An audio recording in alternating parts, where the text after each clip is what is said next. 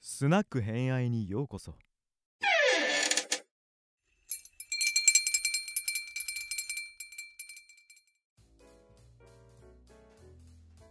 では、徳川家康シリーズ15回目になってます。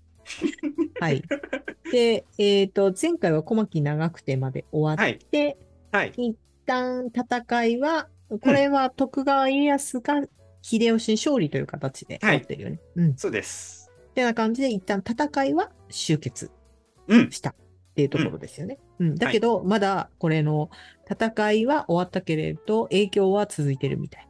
うん。厳密に言うと戦いも終わってない。あ、そう。じゃあ、まうあ、んそのあたりから。はい。今やってます。で、小牧長久手の戦いは、西暦で言うと1584年の3月って言われていて、うんはいで、和睦が成立したのが、実はその年の11月。うん。だから半年以上あったんだよね。うんうんうん。で、この半年の間何があったかっていうと、えっ、と、織田信勝、えっ、と、家康に味方したというか、家康に一緒に戦いましょうよって言った織田信勝の領地うんは、メインは実は伊勢の方。はい。伊勢のあたりですね。うんこれは彼が北畠家の養子に行ってたからっていうことがありますけど、だからその領地がメインってことなんだけど、うんつまりメインの戦場だった尾張と離れてるんですわ、信勝はいのはい本当の領地って。うんで、実は秀吉は別動隊を派遣させてて、この伊勢の方を攻めまくってる、この時期。ああ、そうなんだ。あのメインでは描かれていないけれども。はい。はいうん、なるほどね。で、この別動隊率いてたのが、ちなみに弟の秀長。ああ、はいはいはいはい。佐は藤いさんですね。そうそうそう。だから、どうする安ではずっと家康の近くにいましたけど、厳密で言えば彼はな小牧長久手の戦場に行ってない。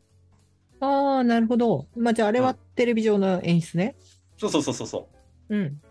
で彼の別動隊がずっと伊勢の方を攻めまくってたおかげで信勝だけ損をするみたいな状況になってくるわけです。ああ、現時点においては。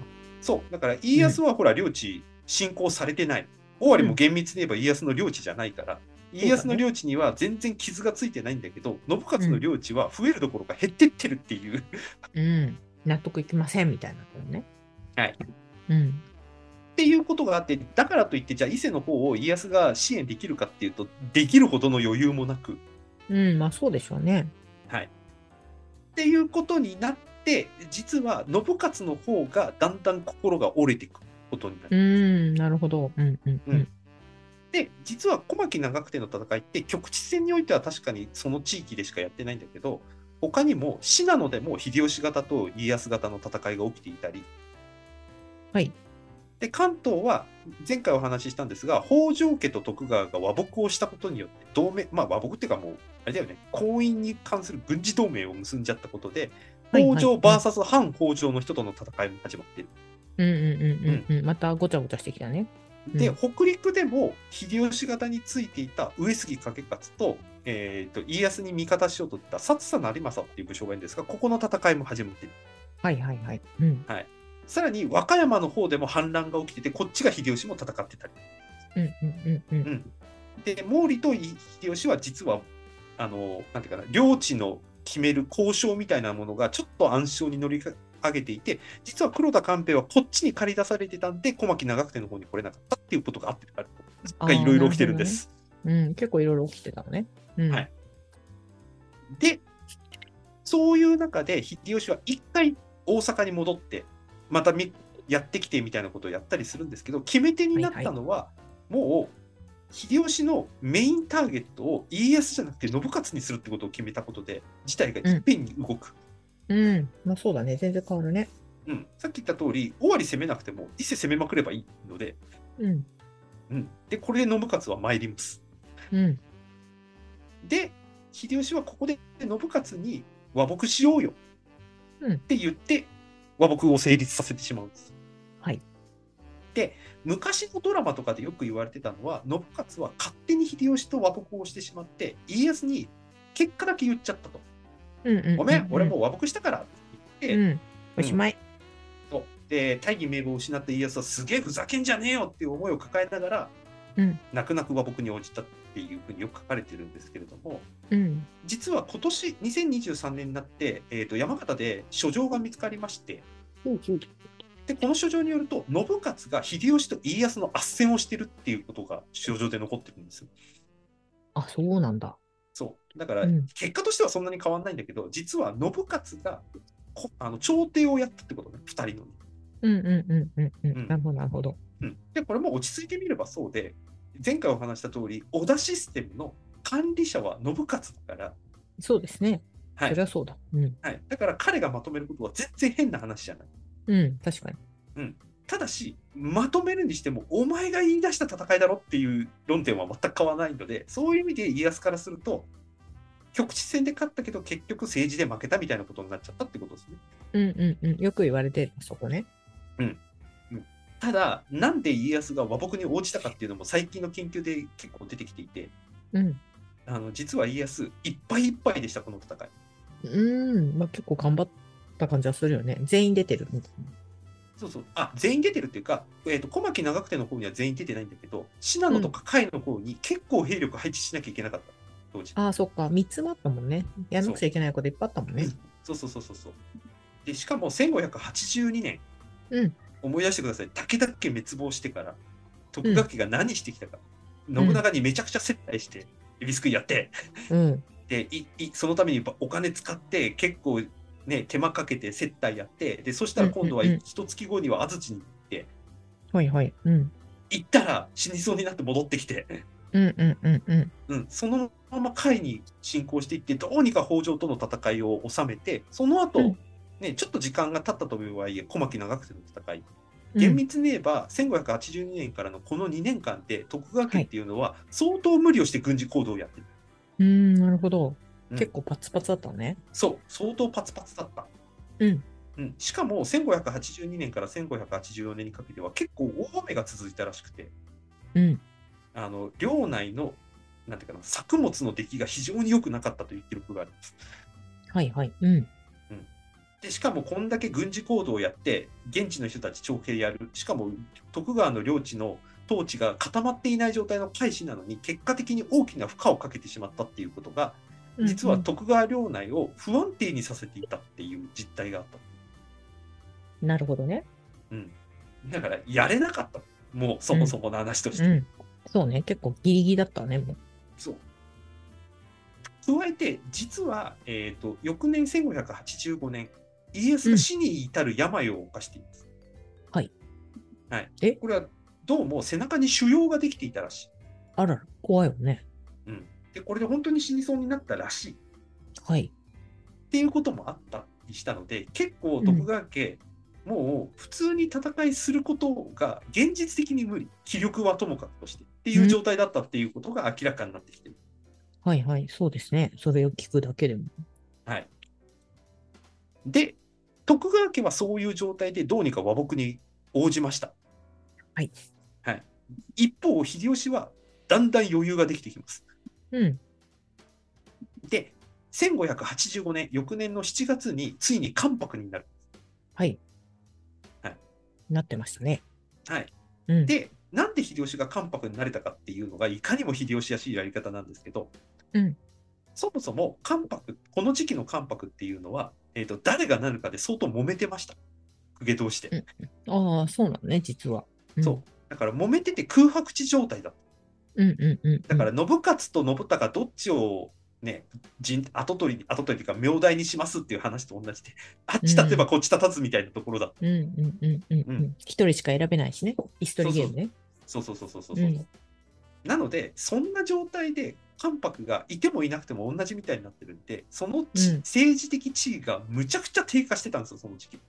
うんうんうんうんうん。なるほどね。うん。だから、ある意味、秀吉は入りやすかった、うん、関白になるのそが。っかうん。この隙間に取り入って、まあ、政治工作をして、関白になることができた。うん。うんどっちでもいいってことは、どっちいなくてもいいってことになっちゃうもんね。でね、秀吉がこれからやることの方がすごくうまくて、うん。秀吉は関白になった後、本来の関白のあるべき姿と実情をつまびらかにしちゃうんです。ほー。どんなにギャップがあるのえっ、とね、秀吉が明らかにしたものに関して言うと、関白は実はほとんど仕事がないです、今。おー、そうなんだ。ただ名前がついてるだけね。あのひうんいわゆる、なんていうかな、天皇のご相談に関してお答えする。しかもその答えるっていうことに関して、どれほど説得力があるかっていう評価はあまり求められていないっていう実態だったと。いやーあるよね。会社に相談役って。私ずっと謎だったもん。何相談役って。それ必要なの、コンサルじゃダメなのうん、名誉会長とかね。会長の後に名誉会長って何みたいな。それ上なの下なのみたいな。横なのみたいなのがわかんないですね。そうそうそう。で、関白って、まあ、えーと、権威としてやっぱりあるものはあるから、仕事してるしてないの話よりも、やっぱり関白になったことすげえっていうふうに、公家の社会上ではなってた。うん、まあそうね。権威は大事だからね。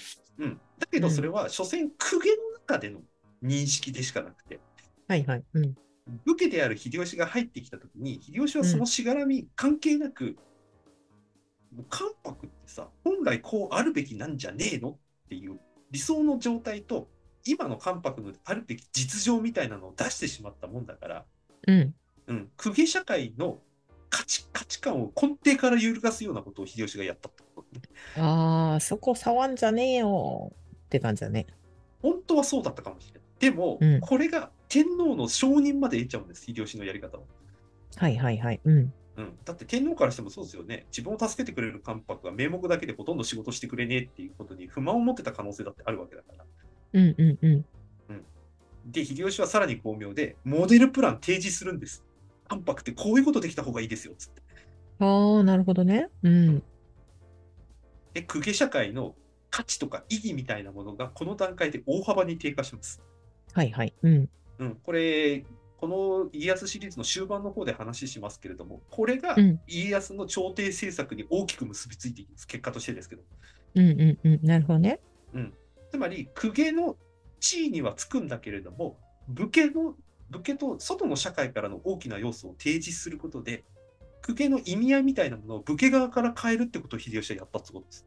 うーん、なるほど。すごいね。巧みだよね、これはね。秀吉らし巧みだいね巧みさがある。うん。はい、ちなみに余談ですけれども、この時秀吉が、えー、と関白のモデルプランを出すにあたって、うん。えーと、いろんな本を研究したそうです。はいはい。なるほど。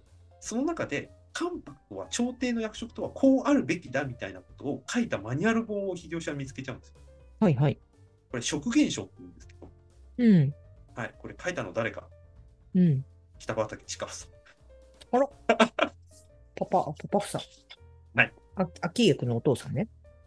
くしくもこの人が書いたマニュアル本が秀吉の目に留まるっていうことになって、つながる。うん、そしてこの人の書いたことが結果的に朝廷改革をするこマニュアル本になってしまうというそれもまた面白い話 だね。あのちなみに秀吉は漢文が読めなかったのでひらがなにしてって公家に言ったんで、めちゃめちゃその公家は苦労してひらがな書きに変えたそうです。でもなったんだ、ちゃんと。なったけどめちゃくちゃ大変だったらしいよそれ、いやー、そりゃそうだよね。全部ひらがなにすると逆に大変 だよね。うん。泣きながらやったみたいな感じの記録が残ってるらしいからね。面白いはい。うん。なんてことをやって実は公家においても秀吉の価値観みたいなものを醸成していくう公ん家。社会において。はいはい。うん。これで関白っていう地位を最大限活用できる状態を秀吉は作るんです。はい。で、こういう流れを経て、今度は四国を平定して、し国陸も治めて、で、中国、毛利との外交交渉も成功させてっていうことになって、一つずつ心配事を解消していく。うんうんでこうなっていくと、徳川と北条連合軍組んでるこの 2, 二社が、うんあの、入り込む隙間がどんどんなくなってくる。付け入る隙ね。うん。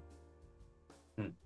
だから時間が経てば経つほど、徳川と北条の孤立状態が続くっていうことが、両者の中でだんだんじわじわと認識が深まっていっちゃう。うんうんうん。なるほどね。うんうん、実際に、えー、と北陸で戦っていった薩佐成政っていう武将は、うんあの徳川家康まで直談判しに行って助けに来てくださいって言いに来たんだけどそれを、うんに応ずることができなかっうんうんうんうんうん。たあのこのため薩佐成政はアルプス越えて山越えしてわざわざ来てるからね浜松までねあれ、ハンニバルみたいな。ハンニバルよりもっとすごいじゃん そうだよね。うん うん。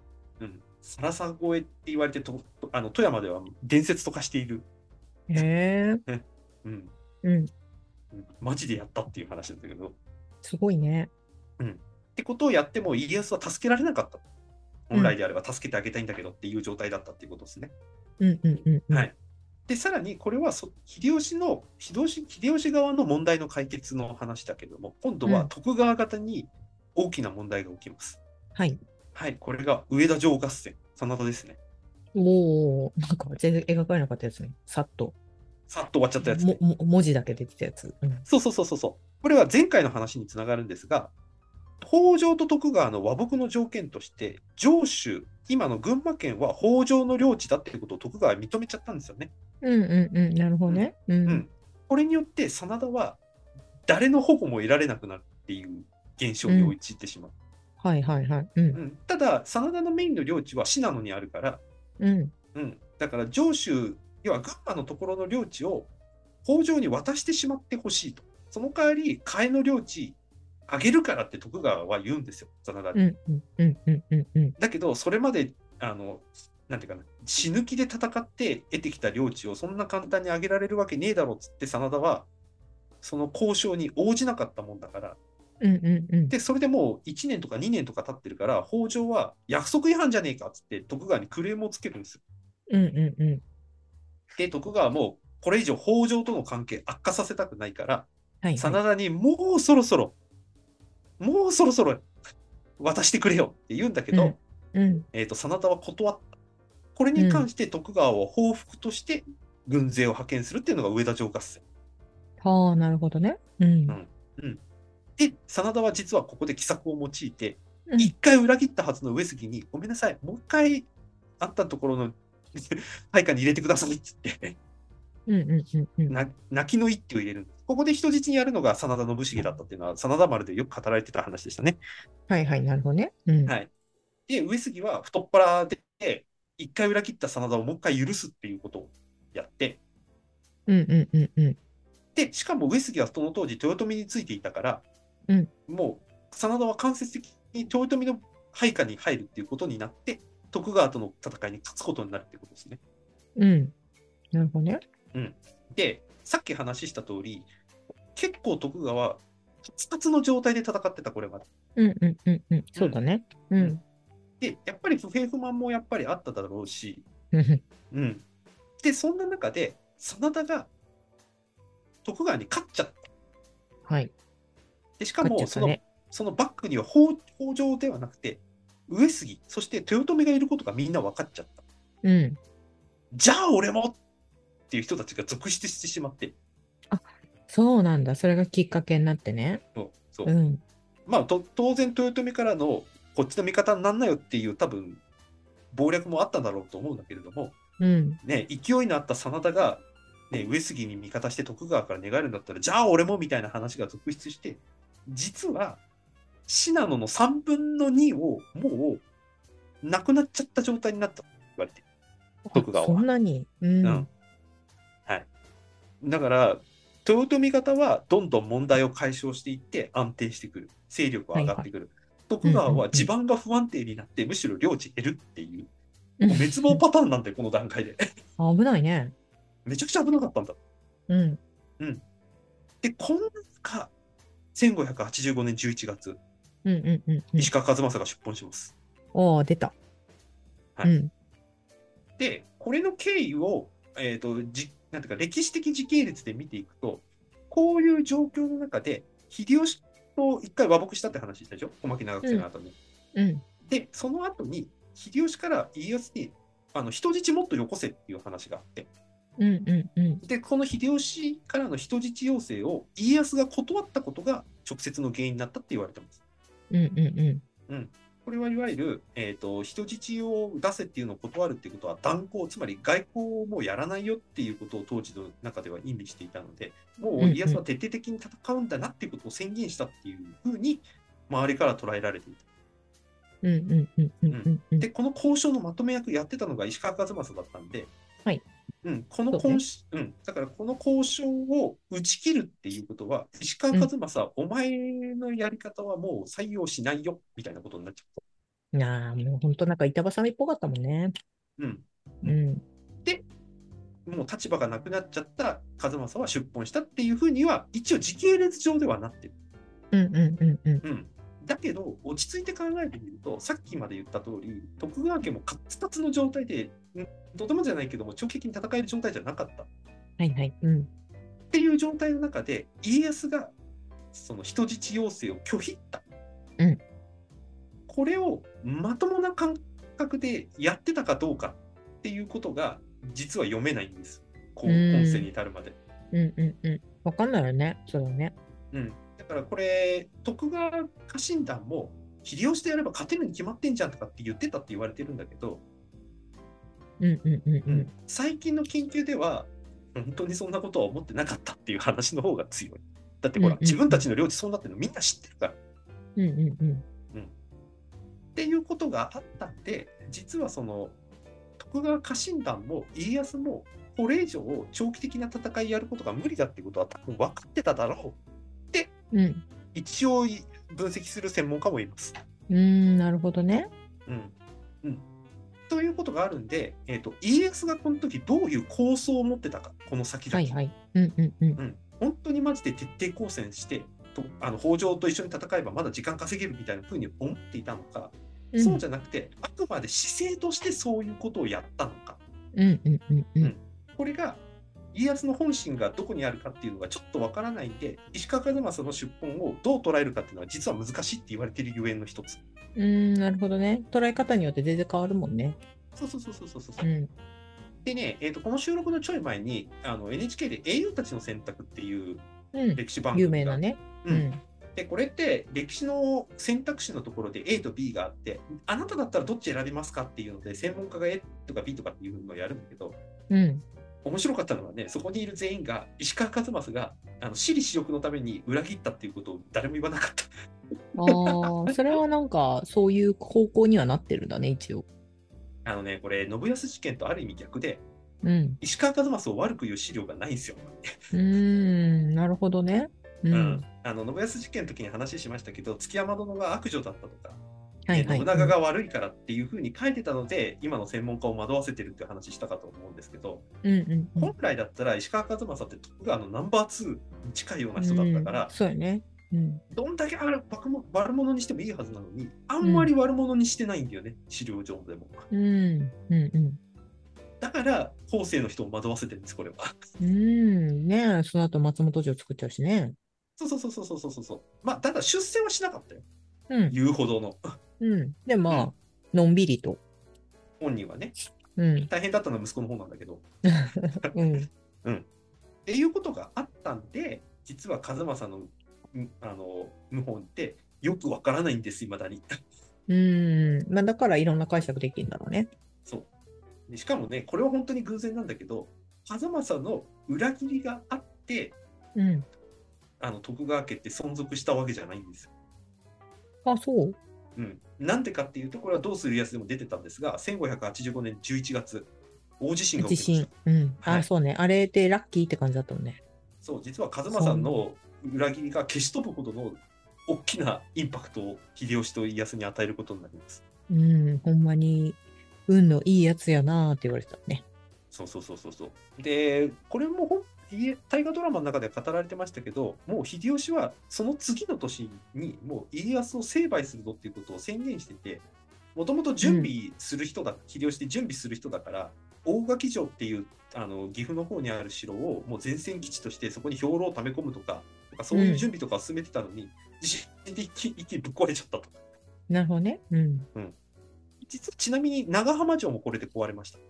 あ、そう。うん、で、うん大河ドラマでいうところの光明が辻の主人公、は山内和豊が当時いたのが長浜城で、うんうんでそれが倒壊しちゃって実は一人娘が死んじゃったっていうのがありましたけど実はここに繋がってくるんです。うん。相当大きい地震だったっぽいもんね。うん、ですねでこれは、えーと東海えー、と東海の方はそれほど近畿ほどの大きな地震ではなかったんだけれども、うん。だけれども、さっき言った通り、もともと財財政というか、行政上、もう結構パツンパツンの状態だった徳川家は、やっぱりこれでもバタバタすることになる。うんうんうん。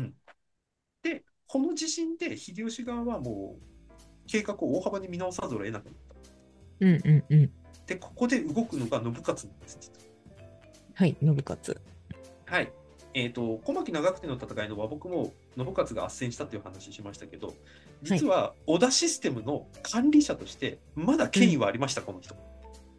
うんうんうん、そうだね。うんうんだから彼は織田システムの管理者としての立場を使って、家康と秀吉の斡旋に動き出すんです。うんうんうんうん。うん、で信勝が家康と会談をした時にどうも専門家の中では秀吉はもう和睦をするつもりがあるっていうことを家康に告げたらしいっていう指摘があはるんいです、はい。うんうんうん。で実際に翌年1586年の2月にあの和睦交渉が始まりますはいはい。うんで事実上決まったって言われてますこの段階でうんうんうん。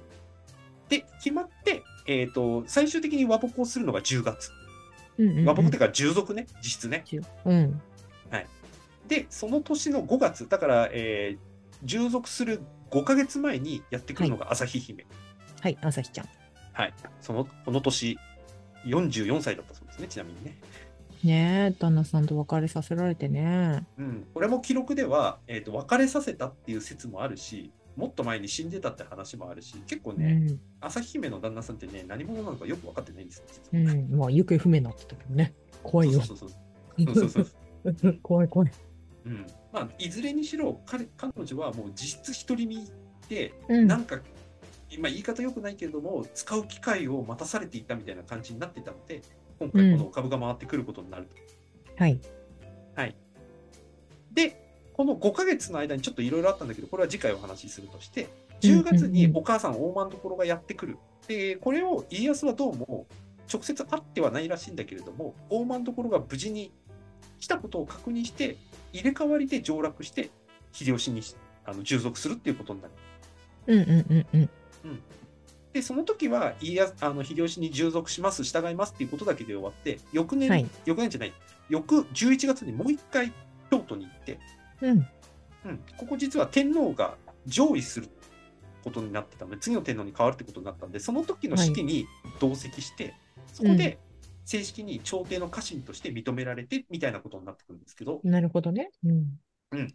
ていうことを経て、あの家康は秀吉の中に組み込まれていくことになうんうんうんる、うよん。うやく。涙涙の決断みたいな描かれ方をされてて。うん、されてたけど、まあ、史実的に見ると、割と規定路線で、あの条件条件の交渉をなんか半年ぐらいやってたよっていう感じにはなってますね、今のとこねう。ん。ね、朝日姫も結構すぐ嫁いで2年ぐらいでお亡くなりになっちゃうって書いてたうね。ん。うんうんまあ、お年ですしね。うん。ね、うん意外とスッとうんっていう話を聞いた。はい。とということでした。ということで、えー、と秀吉の従属までを言って、次回は秀吉の天下統一までいこうかなと思います。うん。で、今、天正の大地震調べてみたんだけど、マグニチュード8.2。これは結構でかいね。諸説あり。うん。うんしかも今見てみたら、ここの断層で起きるなんてだいぶないね。やっぱすごい古い地震なんだなって。 あうあ、ん。この周辺で起こる地震って、いや、近現代だとあんま見ないな。あ、もともとそっちの専門はいはいはいはい。はい。そっちの専門だった。一応、ここ100年、200年ぐらいの活発な断層は、うんの位置じゃないから、あの、飛騨の方で起こってるから、あんまないでしょ。ないないまあ、京都の方だったら最近うあんうるんけどね。うんううんん。そうねだ。から、はい。相当大きかったみたいっていうのを見ました。はい。っていう。というわけでした。そう。というわけで、はえーっと、いよいよ、あ、で、大満所様もこっちに来て、はい。あれですよね、井伊直政にコロッと転がされてると こですね、今ね。はいコ。ロそうコですロコねロ。コロコロってされてるんですよね。 はい予定としては。 予定としては。はい。予定としては。っていうところで、まあ、はい次は、いえっといよいよ秀吉がはい天下統一に向かっていく、まあね、はい家康ん家康を懐柔したことで それはもう大手みたいな感じよね。はい。うん大手になりました。はい。はい。っていうところで次回秀吉が天下統一、はいっていうところでよろしくお願いします。はい。よろしくお願いします。